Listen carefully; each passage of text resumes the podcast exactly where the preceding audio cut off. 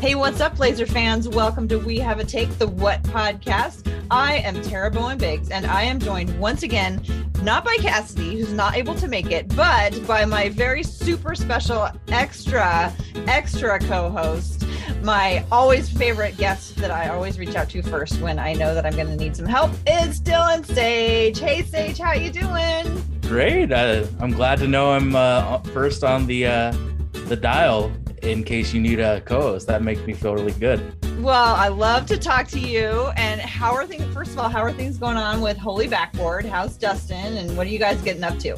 So, um, you know, the Blazers have been uh, not doing as well as we'd like. So we've uh, pivoted into doing college basketball podcasts about the prospects that you know interest us. So we've done four podcasts and plan to release a new show every Friday it's called uh, hashtag Future Fridays, and uh, you normally get it Thursday night at like 11 o'clock from me because I get excited about releasing that type of content. Because you know Blazers aren't doing so well, it's, so it's not fun to hear about. Yeah, we're under, we're, we're not achieving the goals that were set out.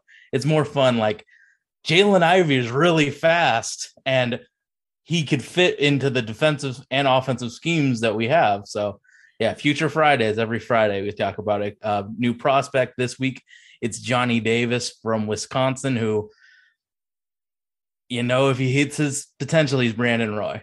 So Nice. Well, you're definitely making lemonade out of a season that could uh, somewhat be lemons. And I think a lot of people are actually, once, at least for me personally, once Damian decided that he was going to get the surgery and sit it out, it was just such a great relief to know that the expectations were going to be reasonable. I at least think that I feel like I've got reasonable expectations right now.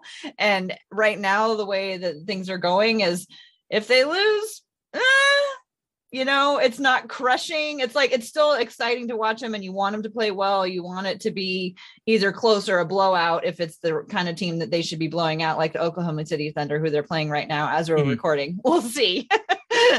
but it doesn't hurt so bad when they lose. And I don't know if that means I've sold my soul and I'm now like gone to the dark side or what.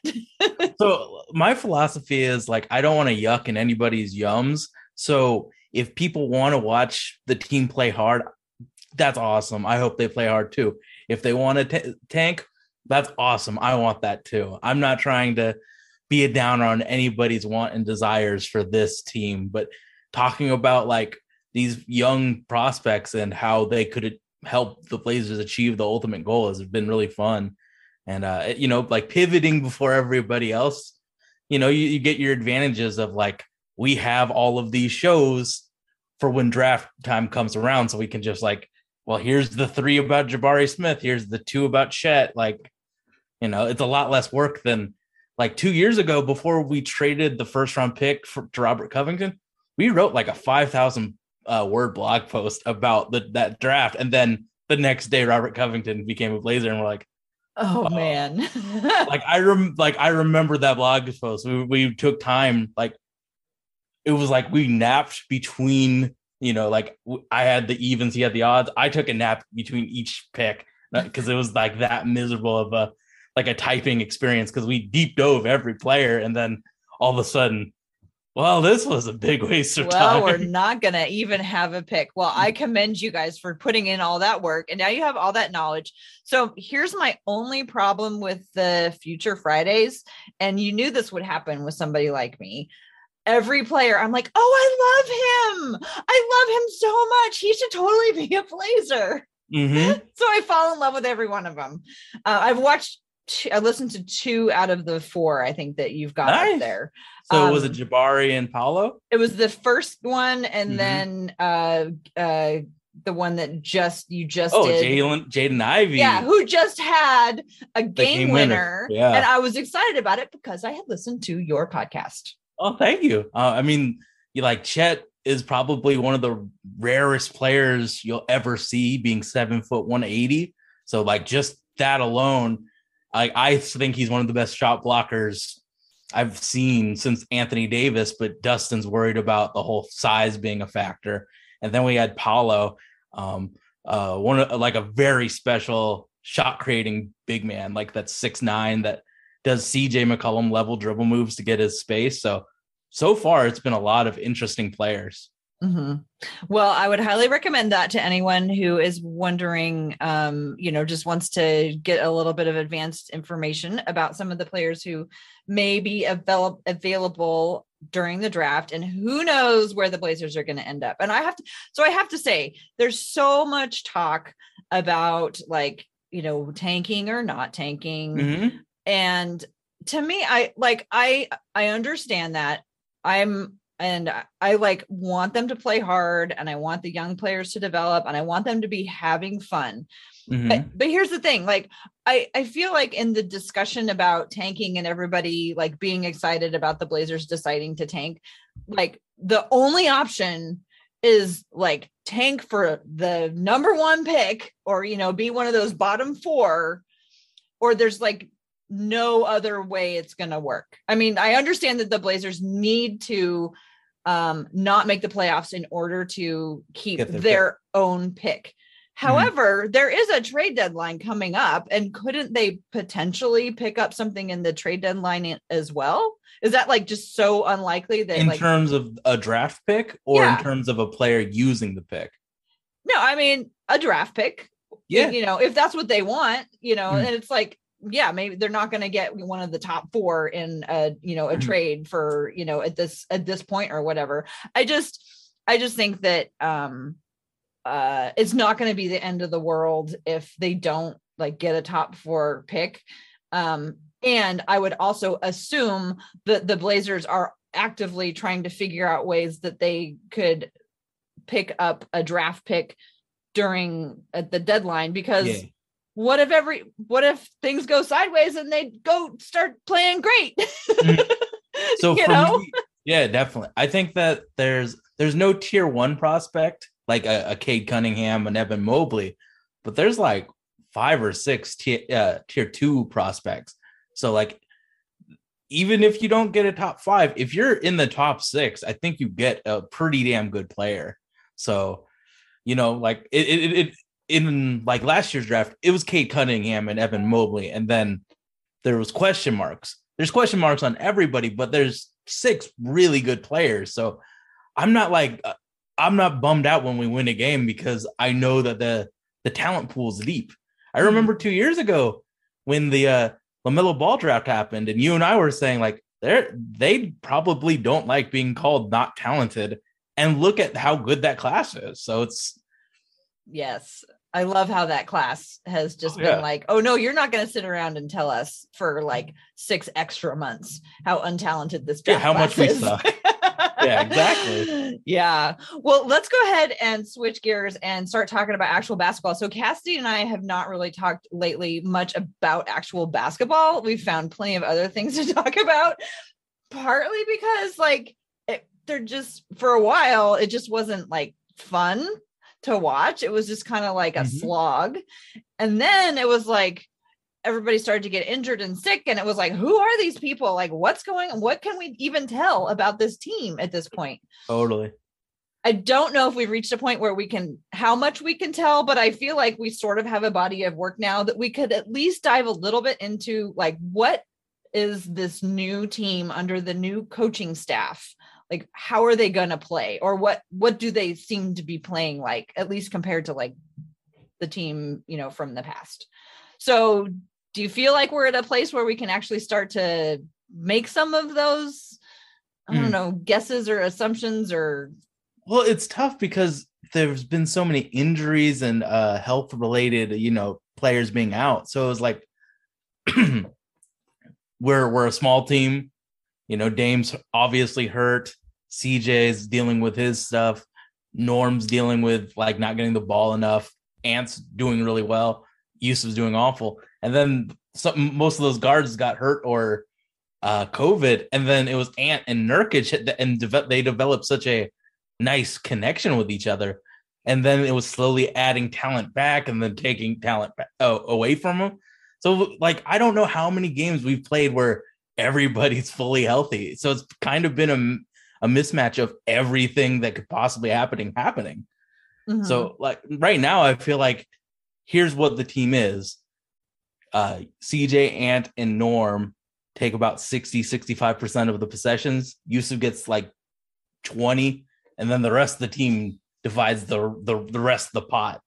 It's really those four, four players. And I, I think that we're doing a, a bad job in terms of like providing time for every player to have their moments. It's here's all four of our best players at one time. You know we're gonna we're gonna deal with the, the, repercussions of not staggering any players out. So that's kind of how i feel using like the uh the bulls game as the example of what's happening now with the three high usage guards that we have in jusuf. Because like during during the run of winning games with ant and jusuf it was kind of like jusuf's gonna bully the, the the opposing center and ant's gonna have at least one quarter of like really awesome play.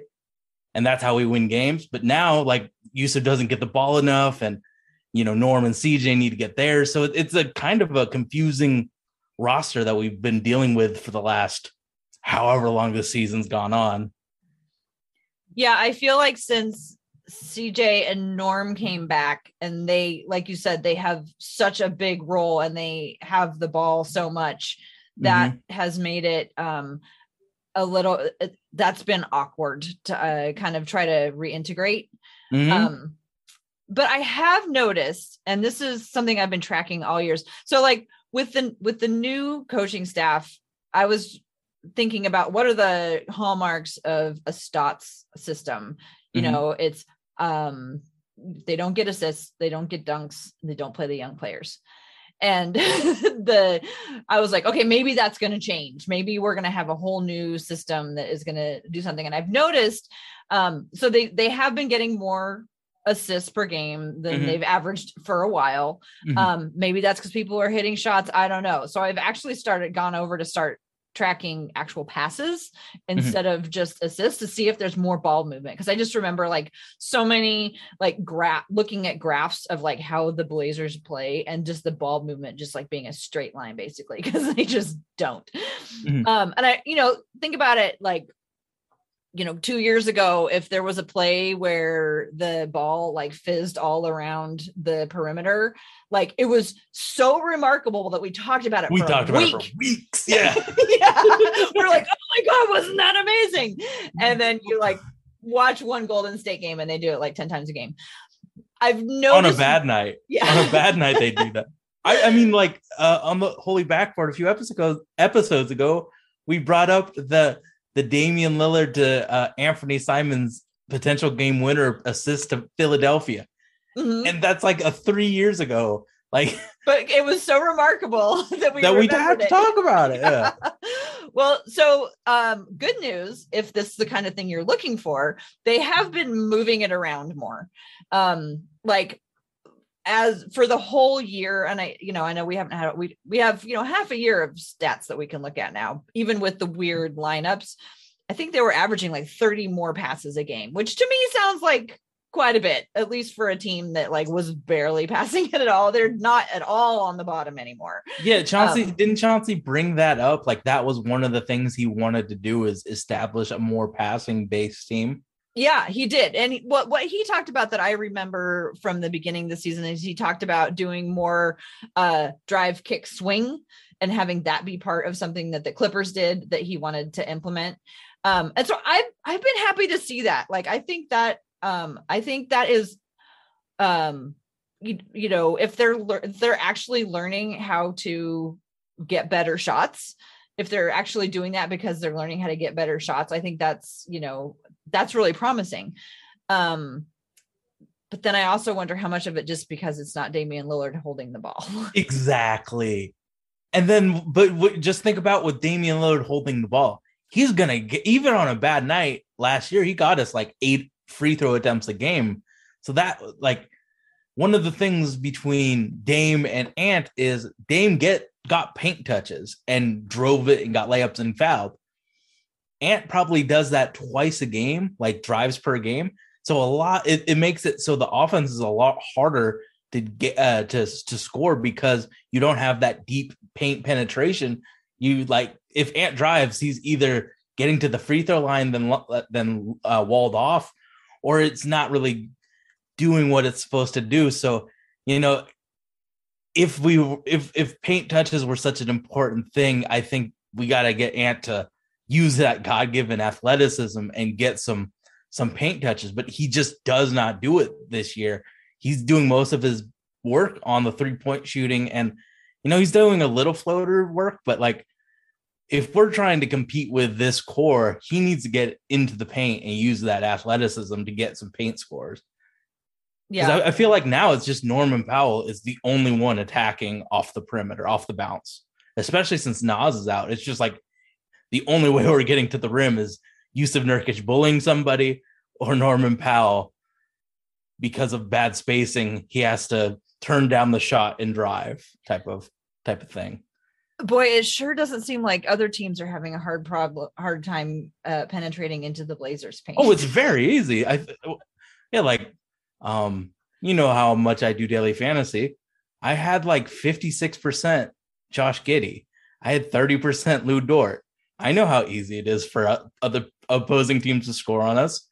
Like other coaches aren't dumb. They're like, oh, this we we try two passes and this this thing blows up in their face. Let's let's score. Let's run this run this thing up and get, you know, like have Giannis sit in the third quarter when we play them in a few days. So I I've heard you talk about how um, the Blazers get caught on the second and third pass. Like yeah. they're they're able like they're getting better at getting to the first and mm. sometimes mm-hmm. to the second, but then by the third it's it's getting harder. Have you it's, have you seen a progression at all in the defense? I think so because they roll in a zone a lot that, so far. So it, it makes the rotations a lot easier when you're in a zone and this is the place that I patrol. You know, you don't you have less responsibilities, but when they go in man or you know that type of thing, I definitely see. Oh, this is the same Blazers that I I remember, but now they they switch it into zone, and that confuses some teams where they just don't know how to break a zone. I remember last year or two years ago, like teams would zone up on us, and it was just turnovers and bad shots. Some teams just don't practice how to break a zone. So, you know, I, th- I think them going into a zone and trying to protect Jusuf from himself is a big step with the defense. Um, I feel like there was maybe like a hot minute that was real short that Stotts tried to do a zone and then they decided to go back to their very, very conservative defense. Yeah. I guess part of the thing that's been a challenge or um, a stretch watching this the team this season is um and and watching the defense like their previous defense was so conservative mm-hmm. that as they're learning how to do more the the mistakes are just like glaring oh yeah but I feel like I feel like they're making progress, and it, it's interesting you brought up the zone. Um, I was listening to the Locked On podcast with mm-hmm. uh, Mike Richman, and he actually, I believe, he asked Chauncey directly about the zone, um, and the coach said that the reason that he was doing it and kept going back to it is because it was really important for the Clippers to have a second option. Mm-hmm. So I got pretty excited about that because the Blazers had one option and it was as conservative as you could possibly Absolutely. be. so, I also think it was important to protect Jusuf, like because you know he loves being aggressive. So if he's in the zone next to the paint, he can't really do the high, like the the off ball defense, which is a consistent foul. Like I remember there was games oh. where he picked up oh. four really quickly, and it was zone the entire rest of the game just to keep him in because he was so valuable at that time. Maybe that was part of it. I, am sure you know have switching from A to B is important, but you know when we didn't have any other skilled players besides Ant and Jusuf, and I know that's that's mean to say, but like those were our two guys at the time. Keeping them on the court for 30 plus minutes yeah. was really important. If we were trying to win a game, Jusuf had to play 30. Okay, I think I'm ready to trans to uh, uh, move over to start talking about players because I want to talk about Jusuf. Um, but before we do that, is there any other like something that stood out to you about like the way the team is playing that's different from ways that they have played in the past that like really stands out to you? Uh, comparing it to early uh, Chauncey Billups play or uh Comparing it to the stats. I think we're doing a really bad job. I, I mentioned it on the Holy Backboard, but we're doing a really bad job of empowering Norman Powell. I, it's really hard to find a place for him with, I think, Anthony playing And- the way he's and playing, CJ. and then CJ returning. And Uh-huh. Jusuf. Yeah, yeah. Poor, But- poor Norm. I know Norm has like a face that just always looks mad, but he just looks miserable. I feel so Well, bad for him. I mentioned this on the Holy Backboard. Like we used to run plays for him to get him open for off-ball shots and movement shots and him having open shots. Now he's just chilling in the corner, and if he gets the ball, he's probably going to have to drive because the defender is running back at, at at him. So he has to make that guy miss and then drive. So it- like, yeah, I, I think we've- we've done Norman Powell extraordinarily dirty, and I I'm upset at how he's being treated. Yeah. Yeah, it's um yeah, so the difference being that last year when they inserted him into the lineup, they actually ran plays for him and now it's up to Oh yeah, like I remember his own. Jusuf.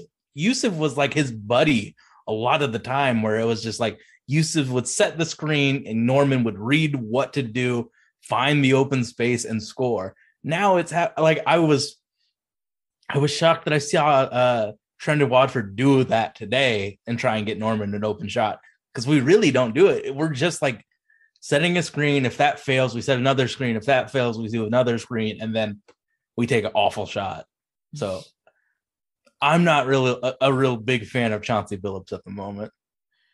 I um I just I'm just really I, really interested in how things how different things look. And actually one thing that was really we had Jamie Hudson on the podcast um last Mhm. week and she talked about the assistant coaches and some of the jobs that the assistant coaches were and like how uh important they are to like some of the different um you know for the different players and how much time um Roy Rogers is spending with Jusuf and I think I'll, I'll start talking about Jusuf now because you, as you know, my fandom of Jusuf Nurkic has not been a straight line. It has Oh, been not. no. a loop de loop um roller coaster. Uh, and right now I have to say I'm on a pretty high uh high spot. I think that he's been playing fantastic and I think he's been playing under control and I think he's been playing with um I I say this all the time. I think when he understands the importance, like how important he is to making things happen, that's when he plays the best. Whether or not you call that his role or whatever, I think he likes it when he's this like when he can paint himself as the star of the story. Like I I see every game that Jusuf plays in as a performance, and he wants to do his best performance and when he can like be that outstanding performer whether or not it's like freeing Anthony up every like constantly like i think people don't talk enough about and maybe i'm seeing this wrong The set, screen setting of Jusuf Nurkic. he Nurkic? is so important to anthony's breakout he is absolutely. i think absolutely. he's been just critical for Anthony to have the success that that he has had and i'm happy for Anthony and i want to give him a lot of credit for all the work that but he's it, put it's in Jusuf. Jusuf starts every Yes. win that we get. It's Jusuf Nurkic that starts it. yes because you don't win without putting the opposing center in jail or like getting him into foul trouble and making the backup guy get on the on the floor because you know whoever picked up two fouls in 10 minutes like Jusuf Nurkic has been really important to this team and you know I'm not the biggest ant guy in terms of his playmaking and decision making so when it was just those two Jusuf Nurkic was like the point guard of this team he he made the decisions and you know, a lot of it was to to free up space for Anthony. Yeah, of Nurkic right now is probably playing, in my opinion, his best, most effective basketball of his entire career. Maybe not currently because of Norman maybe not the coming last back. two games but Well, well Nor- Norman Powell coming back and taking what you know his responsibilities that directly comes out of Jusuf Nurkic's you know potential like times with the ball. Mhm. So yeah I, I think it's important that every one of those guys gets their moment, and Jusuf just doesn't get it.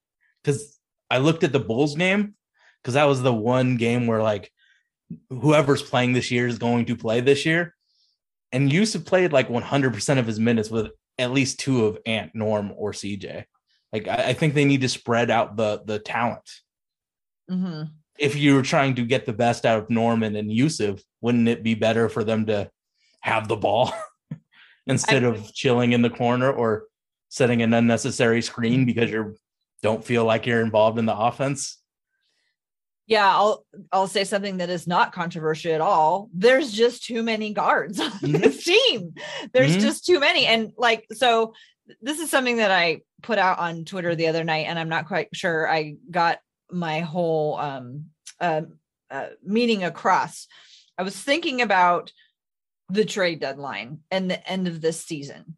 And I was so I wasn't thinking about like building for the future after, you know, starting next season. I was thinking just about like at the trade let deadline. And I was thinking Mhm. about how important Jusuf Nurkic has been to Anthony Simons and Anthony Simons' development. Dame is not coming back. Like those guards need somebody in there to protect them, I think. Mhm. Norm I feel like Norm is a fantastic player, but like you said, he's not being utilized. And Mhm. I think if I was going, if if I had to, um, I I guess what I'm saying is if if Nurkic didn't get traded at the deadline, um, I wouldn't be sad because I would like to see him hang in there with Anthony for the rest of the year and just Mhm. let Anthony learn. And uh Norm, because I think Norm is really valuable, I think that he could, you know, bring back um, you know, a person or a pick or something for the Blazers. And because of there's just so many guards Mhm. that I would I would prioritize um um I I don't say I wouldn't say I would prioritize keeping Nurk, but I don't want to say I would pr- prioritize finding a new home for Norm. But you see where I'm going with this? Like to me, like there's only two centers on the roster, and if Jusuf Nurkic stays here the rest of the season and they don't trade him, you know, it's not the end of the world. Like this whole thing about like you can't let him walk away for nothing, and I'm like, you're not letting him walk away for nothing. You're getting Jusuf Nurkic for three more months and everything that he brings, you know, to help these younger players develop. So I don't know. That's just my my my latest rant. I, I think that first we got to admit that I think Robert Covington's the most likely player to be traded, right? I would think. s- I, Yeah. I mean, I, I guess why do you think he's more likely to be traded than Norman? Just because he's on the re- on the expiring contract? Well, he's on the expiring deal, and I just don't think. I think that Norman's unhappy. I think Robert Covington's extremely unhappy playing with think a. he is? I I do, yeah. I I don't know. That's a hard one for me to tell. You think he's he's psyched about having a uh you know when they're all healthy, he's psyched about having Larry Nance breathing down his neck and you know Chauncey not really trusting him much. Well, I don't know. He certainly has been playing better since yeah, but, you know well, the turn there, of the there's year. that freedom of not having Yeah. a guy in my position breathing down my neck. Right. Yeah. I don't know, but like I And he can help a team like Joe Ingles tore his knee up. Mm, that's true. Yeah, I've been thinking Robert about Covington Utah. could fit like a glove in Utah. Or, you know, like just think about teams that could use another guy that can defend at a pretty high level and hit threes. That's a commodity that's really valuable.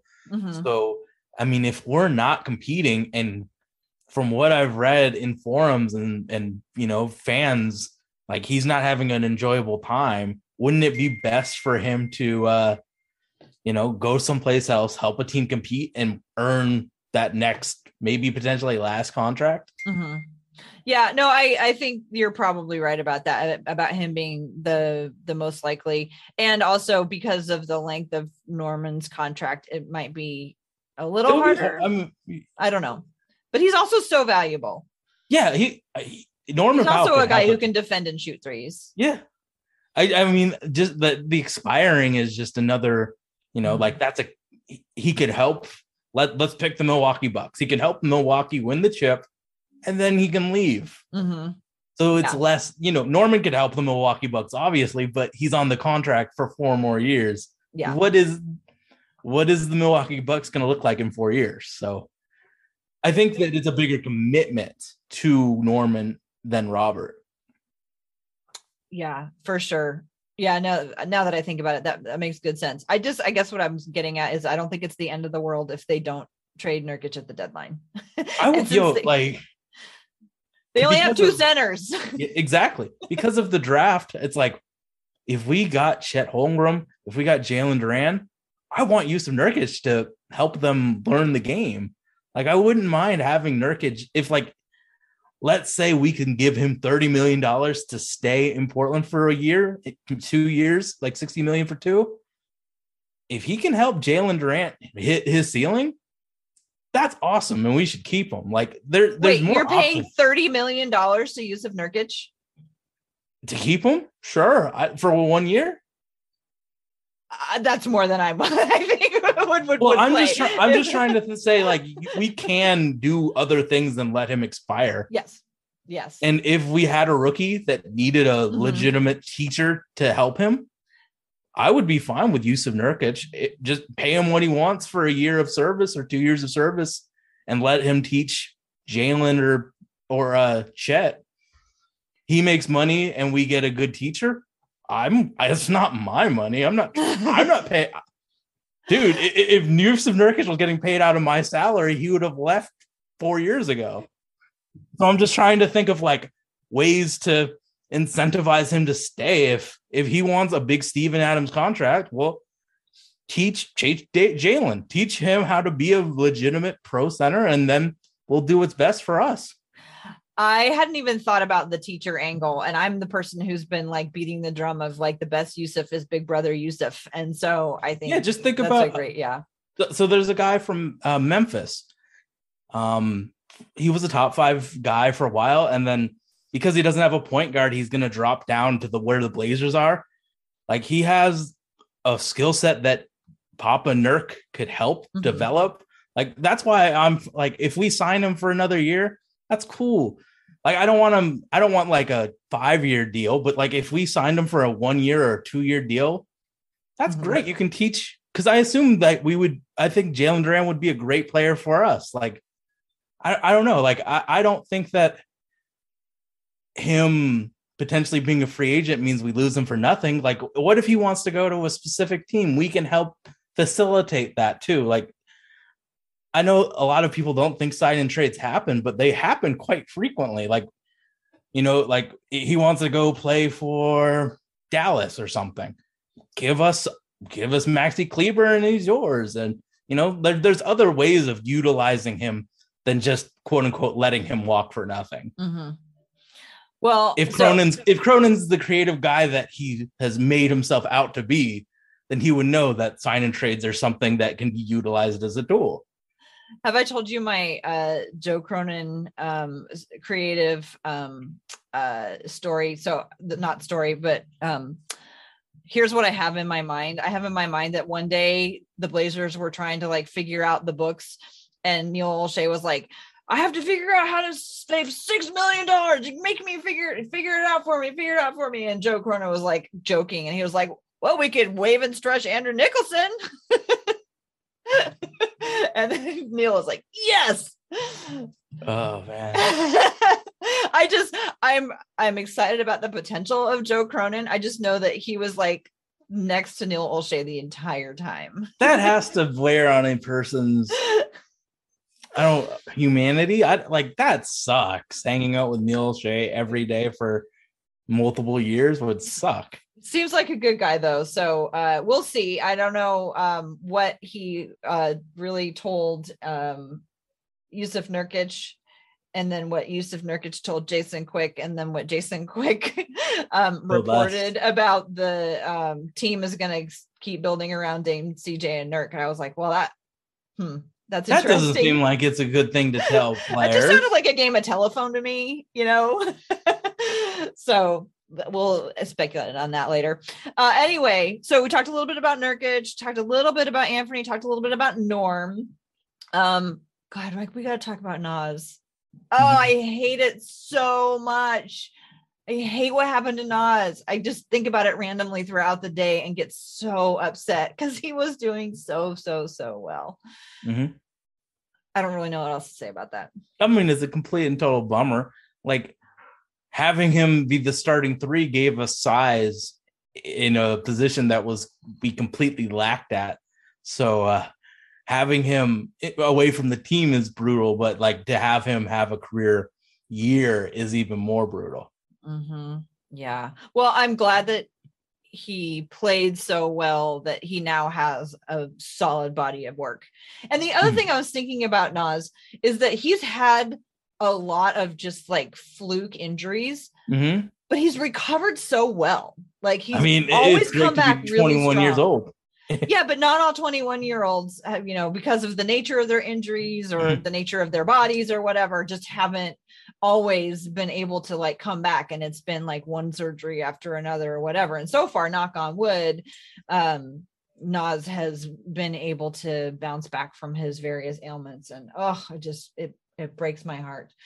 Okay, I got to take a break. My mom's calling. I'll be Oh. back in like two a minute. Talk to your mom. All right. Okay, so while you're gone, I checked the score. Blazers losing to OKC right now. Tank, tank, tank, tank, tank. No, I'm not going to say it. I'm not going to say that out loud. Like I said, at the end of the game, I'm just not going to feel so bad. I, I because of what the NBA has made, team building is best because you and when you when you suck, team building is easier than if you're mediocre because of the potential chance of having picks. So think about the future. Think about Jalen or uh, Jaden Ivey or J- Jabari Smith. There, there, there's light at the end of the tunnel. If if we make the playoffs, we don't get that light at the end of the tunnel, and we have to deal with this again. So I have a question for you. Um, sort of a thought experiment. When you think about Damian, so I keep randomly having like visions of what Damian Lillard is going to be like when he comes back and how great it's going to have healthy Damian Lillard back. He's going to be amazing. Mhm. So, if healthy Damian Lillard comes back, what's the dream team? Not specific players, but Mhm. like, what's the dream team? Because Damian Lillard has always been heavy ISO, Mhm. right? He's always been that way. He's a shoot first point guard. Like Mhm. that's just how he's been. So like no sense trying to like change him from what he is. He's who he is and yeah, it's gonna it irresponsible even attempt that. who who who goes well around him what types of players do you think in this future that the ma- the magical future the blazers are building for um, I what types of players look good like what type of two should go alongside him I feel like it has to be a bigger defender that can take on the uh oh like ben mclemore no. well, if if Ben McLemore was what he was what I thought he was going to be in 2013, sure. Cuz I thought he was going to be really really awesome. So no, I like um so bigger stronger defensive minded yeah, like Jade Jaden Ivey would be dope. Uh Jabari Smith like I feel like there needs to be knockdown shooters that defend well and we have to have like multiple good players that are different cuz I feel like three out of the four guards do the same thing every like their skill sets are very similar. Mhm. So I, I like I would want 48 minutes of confident basketball and to be able to like have guys that know their roles. Like Nassir Little would be good because he knows what he he's supposed to do.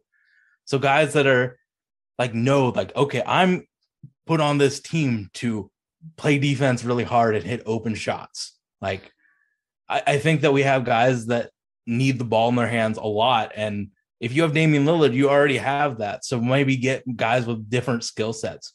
So So let me ask it another way. If uh do you think in this magical future that we're building towards that Anthony Simons and Nassir Little are the types of players that would go really well alongside Damian or am I clouded by like how much I love these players and just want to hold on to them because they were Blazers? I feel like Ant can fit. I don't think I don't think that that's a seamless fit of of, of like different skill sets because Ant does what Damian does, just not with the the free throw attempts and drives. He's more of like a a shooter, a long range shooter that doesn't do anything else offensively except shoot and then sort of penetrate and do floaters. So I don't know if those two fit seamlessly, but shit, may, be sure because uh, Chauncey Billups, I don't think they played a lot of minutes. Like I checked it a few weeks ago and it was like one fifth of the minutes that those two played were shared on the court together. So it's really not like a big sample size of those two running the offense together. So we might as well try. But I think Nassir, if he can stay healthy, is a good fit. You just need to have more good fits like that instead of, you know, small hmm. guards that shoot. That that their their main thing is to dribble and shoot. Because you, if you're gonna make Dame be the the the superstar, you need to have complementary skilled players instead of copycats. Right. So there's already guys who can dribble and shoot. We Yeah. need need more players.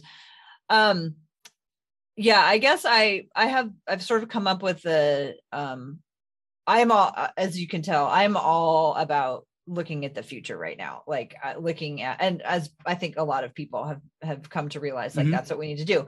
And you know, Damian Lillard is not you know, he's not young anymore, but he's also not like decrepit, which like I keep hearing people talk about like Damian's gonna be 35. I'm like, okay, hold on. Damian's still 31. Like he's still got a Yeah, we few we more years. We can't sim three years into the future.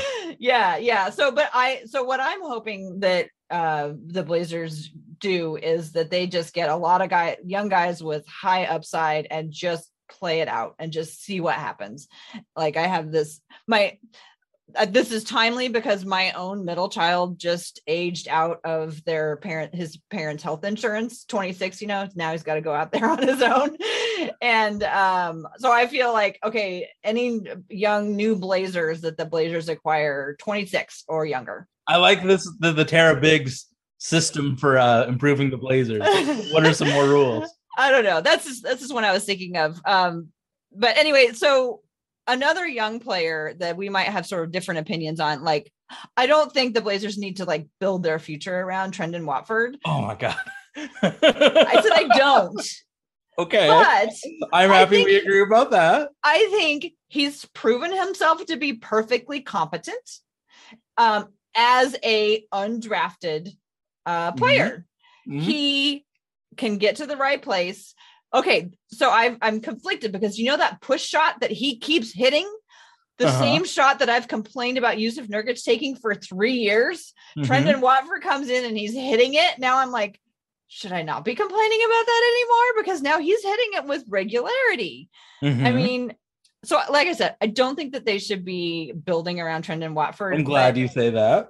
For the next for the rest of the season even if they had to keep him around and have him be a guy like you know a deep guy on the bench i Mhm. you know i i think he's somebody that the that they can totally hang on to and um you know i enjoy watching him play with dennis smith i think you know uh in the magical future where the blazers are up 40 points and they just have to put somebody in the fourth quarter i think fourth quarter of dennis smith jr and Trendon Watford could be really fun Mhm. i think they play together Throw in. Greg Brown, who learns how to do other things besides dunking. Sure. I guess this is just all to say that Trendon Watford to me has been sort of a pre- pleasant surprise in this whole like, well, everybody next man up, and I feel like he has acquitted himself well for a guy who was undrafted.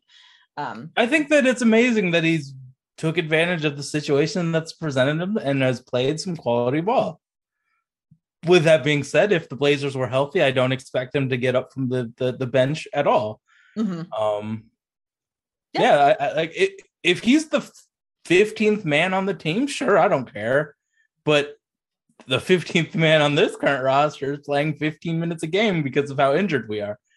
Um, I mean, like if we were taking this year serious, sure, play play the ends of blowouts, do the Chris Jackson thing, being the center of the blowout squad. I sure I don't care, but you know, like when when I see articles being written about how he's a future role player on this team, I'm like, y'all gotta chill. yeah, I think it's I think it's a little early for that. And you know what? To me, really honestly, it goes back to December and how painful it was to watch those seasoned vets who all should have known what they were doing just not be able to gel. Mhm. And then unfortunately they got injured. Like you wouldn't ever want injury or sickness to like hit anybody, but Yeah, it totally. happened. Mhm. And as a result, we got to see these young guys cycle in. And to me, that made it more fun to watch. And I don't know if it's because they haven't been coached for years. And so they're like, okay, whatever you want me to do, I'll do it. And the other guys are like, wait, what? How? This is different. You know, I don't know. Mhm. Well, I mean, like, kudos to him for playing really. I mean, putting in good minutes, I guess, in in times when he's been needed. I just, if he's the end of the bench guy, I'm fine. I just don't want. I, I like. I don't want him being in my rotation at all. Like, Yeah. I think for me, it would be this is what it would be like. The Blazers are all healthy. They're all playing really well. And you'll hear me go, Hi, Miss Trendon Watford. So it would he have the RHJ role on this team? Like, he Yeah. he Yeah. comes in and is Our bigs are in foul trouble. Yeah. Put in Trendon. Yeah. I- I'm fine with that. I'm fine with that. But Yeah. don't give him 20 consistent minutes on I I don't want to watch that. Oh, you had to bring up Rondae Hollis Jefferson. I miss him. But do you see Yeah. uh Watford having that particular role? Yeah. No, like like we just said. Yeah. If that's the role that's given, sure, I don't care. I just don't want like you know like I I see people on Twitter and the board the message board saying like he's he's legitimately a a core part of this team. And I'm like, are we watching the same thing here? I think the team for what they are now. Mm. And I, I, th- I think that I had I have a, a little bit of longer experience watching him because he was on LSU. So I watched that team and I saw how bad the LSU Tigers were at defense last year. He was a pretty big part of the reason why we're awful at defense. So it was it's just like the the added knowledge base that I have of Trendon is Yeah. working against him because I have biases towards him. Well, but as somebody who watched him, do you think that he's improved? No. All right, you're just not going to join me on this one. Let's No, try no, another no, no, one. no, no, no. I, I'm safely on the. I, Dustin accused me of being the lowest on uh, Anthony Simons and the lowest on Trendon Watford, and I agree on the Trendon thing. I yeah, I mean, I think you know it's a, totally fine to be cautious. I mean, feel whatever you want to feel. Let me bring up another yeah. one. Okay, CJ Elleby. Again, I think we're in a situation where they have to play CJ Elleby. And at the beginning of the season, I would see CJ Elleby in, go in and I would just like put my head on my forehead, my hand on my forehead, and just be like, oh, now I'm like, yeah, where's CJ Elleby? How, when's he coming back? I miss CJ Ellaby, you know, because you know what? He hustles Mhm. in nights where people are not picking it up on defense, you know CJ Elleby is putting in the effort on defense. So he's another one who I've enjoyed watching this season. If he's in the Rondae Hollis Jefferson role, I truly don't care. it's, just okay about expanding the role is where I would say no. I, I'm fine. Like if they're chilling on the bench and giving their all on celebrating the good players on this team's talents and in rare situations for a blowout are playing, I don't care. It's just that it's just the amount of minutes that they're on the court is where I start to care. Well, but the situation is now is they're needed for those. Yeah, that, I don't. I like. th- and so how would you say they are quitting themselves in those minutes where they are actually needed right now? they're fine. I- when, when CJ Elleby's in, I'm assuming the game's kind of decided, so it doesn't. Not lately. I, again, uh, I'm project for the future. I don't want them to play any real minutes, but now it's it's a fluke. It's a weird season. I don't want to say fluke. It's a weird season. So if you need them to take on minutes, sure, I I don't care. We're we have different. The Blazers have different goals, and if they're if they need CJ Elleby to reach the goal of whatever they choose for that game, I don't. I, good job, CJ. Do your thing. See, I'm not. Oh. an- I'm not anti these guys. It's just in a real season, I don't want to see them much. Yeah. It's just that we're not in a real season. Yeah, exactly. And, for Uh, uh, me, it's super easy to switch over. Oh Like, yeah, I Yeah. can't believe how fast I switched over. yeah. it- it's it's just about the situational where they're put in. If like it's game five of the playoffs and we could win the game, but we're putting in Trendon Watford, I'm like, nah. But if it's this season and we're playing the Oklahoma City Thunder and winning and losing doesn't mean much. Have fun, Trendon. Have fun, Greg. Have fun, CJ Elleby. Do your thing. I'm rooting for you. It, it, it's all about the scenario and what like is the what's the cost of playing those guys. You know why you're not getting as excited about them as I am is because they're not getting you any fantasy points. If you decoupled them from how many fantasy points they could give you, I think you'd have a lot more fun with that.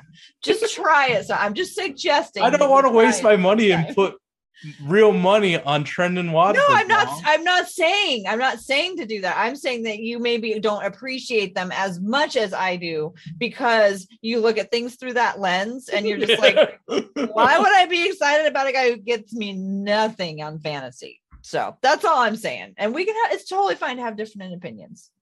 Now I'm curious. One sec. Are you looking them up for fantasy? Yes, I am. okay. Well, you look them up. We should also wrap things up. Are there any other players that we haven't talked about that you wanted to mention about hmm. how they how, how you've been watching them this season? We haven't really talked Do you about care CJ about Tony Snell anymore? Is ha, no. has your has your uh that didn't pan out at all. No, I, I thought he I was gonna be so enjoy Tony Snell Mm-hmm. and mm-hmm. it's all Ben McLemore for me. Oh yeah, Ben just, Benny Mac is far superior. Tony Snell is like he's. I just yeah no he's he just you don't even know I like I'm like oh Tony Snell's on wearing mm-hmm. Ed Davis's number and that's usually the extent of the thinking that I do about Tony Snell. Ooh. So just in case anybody cares, a good way of uh a good way of just seeing if a player is good is their fantasy points per minute.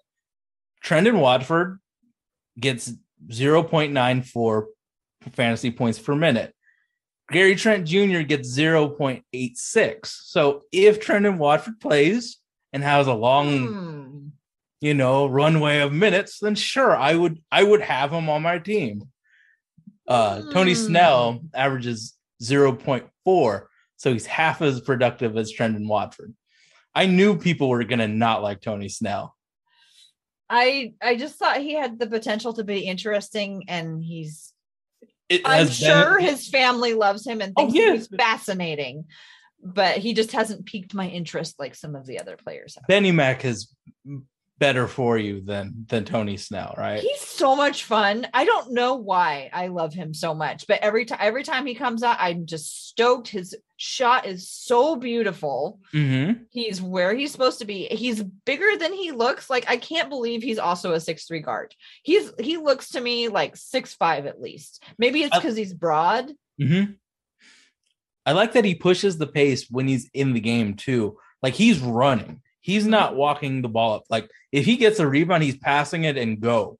Mm-hmm. There's a lot of players that don't have that like that internal clock of like we have to move. The, the, like this is important to you know be a ballerina and move in time. I like the way that he pushes the pace offensively in in scenarios where that needs to happen. And obviously he's a willing shooter and he he he can get as hot as anybody in the league. So I think that uh, Ben Mac was definitely a, a good pickup. Um, are you sad that Cody Zeller is uh, not going to play the rest of this year? You know, Cody and Larry did not play enough to really, you know, worm their ways into my heart as mm-hmm. um, mm-hmm. I don't know, Ben McLemore and um Trendon Watford and CJ Elleby. Those are the guys that are keeping me going. Well, Nas. It was really it was Ben McLemore and Nas that okay. were keeping me going. I loved watching Nas so much. He just I just think he has personality along with being a fun player to watch. Mm-hmm. I just checked the score. Are, are we losing? Oh, they're getting crushed. nice. You want to know what the score is? Yeah, I do oh want to know God. the score. OKC 90, um Portland 72. That's good. Oh, and we get to play. So how do you feel times. about Ant? I don't think we talked enough about Ant. How do you feel about Anthony? I'm super happy for Anthony and his growth and development. And I just I think he's stepped into a role that was sort of thrust upon, maybe not thrust upon him, maybe he was ready for it, but he's taking advantage of the opportunity to play his heart out. Mm-hmm. He doesn't happen to be one of the players that really you know, gets me that excited. And I, you know, that's just I just I like to watch Nas because I like chaos. I like so I like a little bit of chaos. And Anthony Simons is pretty under control and pretty buttoned up. Um, but I'm really happy for him. Mm-hmm. Yeah, I, I, my main thing is I just don't see a, a, a point guard. I see a two guard in him. So like forcing him to do something that he isn't good at kind of seems like it's like I, I mean, I thought he stepped really well into facilitating. He had Jusuf in there to also help. Jusuf helped. Jusuf helped him. A lot helped him so so much. Yeah. But he also, you know, um, I think, and because Anthony is is young too, he's still learning like how to make the right reads. And I think he, I think he's been doing pretty well considering how young he is, and that this is his first like extended playing time. I just don't. I just he's just not as exciting to me to watch. Um, I just think he's a combo guard, and us trying to make him a one just isn't fair to him. Mm-hmm. And I mean, like if you're cool with him being your secondary playmaker, then work fine. Just don't don't force him into that primary primary role because I don't think you're you're a combo guard until you prove me otherwise, and he just hasn't proven me otherwise. Because mm-hmm. I feel like read had reads that there was no way I was trusting Ant to make, but Jusuf could make in that and when it was just those two, and he Jusuf was the lead playmaker, like I trusted Jusuf more than the point guard. Yeah, but even when Jusuf was, I mean, Anthony was like getting the reads off of Jusuf correctly, and so yeah, you know, but it was Jusuf that created the initial like change in the defense, and then Anthony uh, was like the linking player between the the action that made the defense react, and then him making the right read. It wasn't him creating the the initial like confusion on the defense and the reaction on the defense. It was it was Jusuf. Okay. Um I I, I mean ha- like uh Lonzo Ball is a linking player. He's a point guard, but he doesn't create the initial uh, thing up for the defense. That was like Zion, Brandon Ingram, LeBron James, and all those other players that created that initial that initial reaction on the defense. And then mm-hmm. he linked to it. Ant mm-hmm. is kind of like a linking player. He'll he'll make the right move once that the the defense has been broken. He's mm-hmm. just not going to create the break the break. Mm-hmm. So there, there's that difference of like, you know, like he doesn't create that. He's yeah. he's just the the guy that benefits from it. And you know, there's good point guards that do that. It's just, you know, yeah. they'll never be that level that you'd want them to be. Well and to you know kind of bring it back to what we were talking about earlier with him side him alongside Damian like Damian you know, would create the break in right defense, exactly. that would, would be capitalize it. a, a, perfectly great thing for it. And one thing that I've also like I guess sort of the last thing that I'll say is sort of a holdover from the Stotts era that I'm not used to like not seeing hmm. anymore is like um now that CJ's back, I keep looking up and both Anthony and CJ are on the bench. And I'm like, what's going on? I'm so used to that stagger mm-hmm. between Dame and CJ, and I was expecting it between Anthony and CJ. So when I would see them both sitting on the bench, I was like, whoa, that's that's so weird. And it's I'm just like my mind has been like attuned to that. So how would you prefer it to be like that, or would you prefer a stagger of CJ and and uh Anthony? Well, I don't know because I'm so used to only seeing the stagger that mm-hmm. I'm not used to seeing it not staggered anymore. So I guess mm-hmm. I kind of have to see it because you know, like I said, Dennis Smith Jr. is kind of fun. Again, not I building my team around Dennis Smith Jr. Okay. He needs but, a long runway of like having I would prefer the stagger just because I want to see what Anthony can do being that lead playmaker and mm-hmm. then you know, like him and him and Jusuf comboing together and uh, Norman and CJ comboing together. I think it would give just players more of a leash yeah. instead of like all four of them playing 90% of their minutes together. I know there's actually been times where they had four guard lineups. Mm-hmm. Mm-hmm. Four. I was joking about that.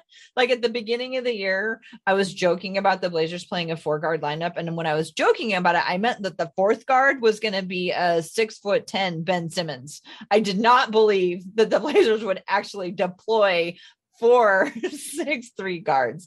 And uh, Dan Favilli on uh, Hardwood Knocks, I always tag him whenever I see if there's four guards in. like, yeah. alert, alert.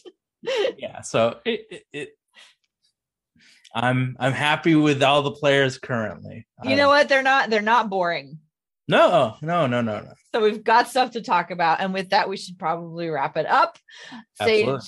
it's been so great talking to you. I can't believe it's been this long since we had a conversation, but it's yeah, super great to see uh you. You want to tell folks where they can find you and how they can also listen to the Holy Backboard? So the holy backboard is that everywhere that uh uh this podcast is on, we're on iTunes, Stitcher, Himalaya Podcast Dash Radio, which is a um, an online internet radio station. We're on there. Uh, everywhere you can find the What Pat But podcast, we're there. The Holy Backboard. We've been, I think this is the 271st episode, so we've been in the game a while, and uh, I just thank you for letting me be on, and uh, I had a real fun time talking with you. An amazing body of work. Congratulations to you guys. Um, and you're at DA Sage, right? I think that's what you're. Yeah, DA Sage. I've got it up right now. Nobody ever remembers their own handle on Twitter. DA Sage. Yeah, it's a Uh, happy panda wearing a Blazers hat. well, uh, thanks to everybody who's listened along. Um, I hope y'all have a great week. Thanks for listening. Find us in your favorite podcast feed. Find me at TCB Bigs on Twitter. Find the What Podcast at We Have a Take.